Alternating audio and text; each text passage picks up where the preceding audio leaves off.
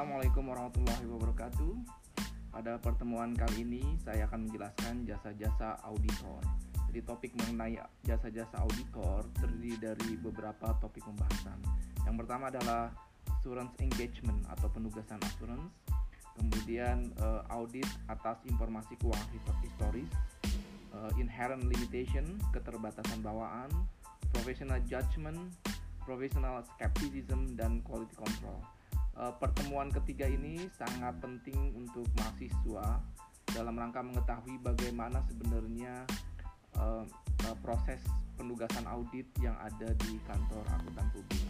Mudah-mudahan penjelasan ini cukup memberikan pemahaman bagi mahasiswa sekalian. Tetap semangat.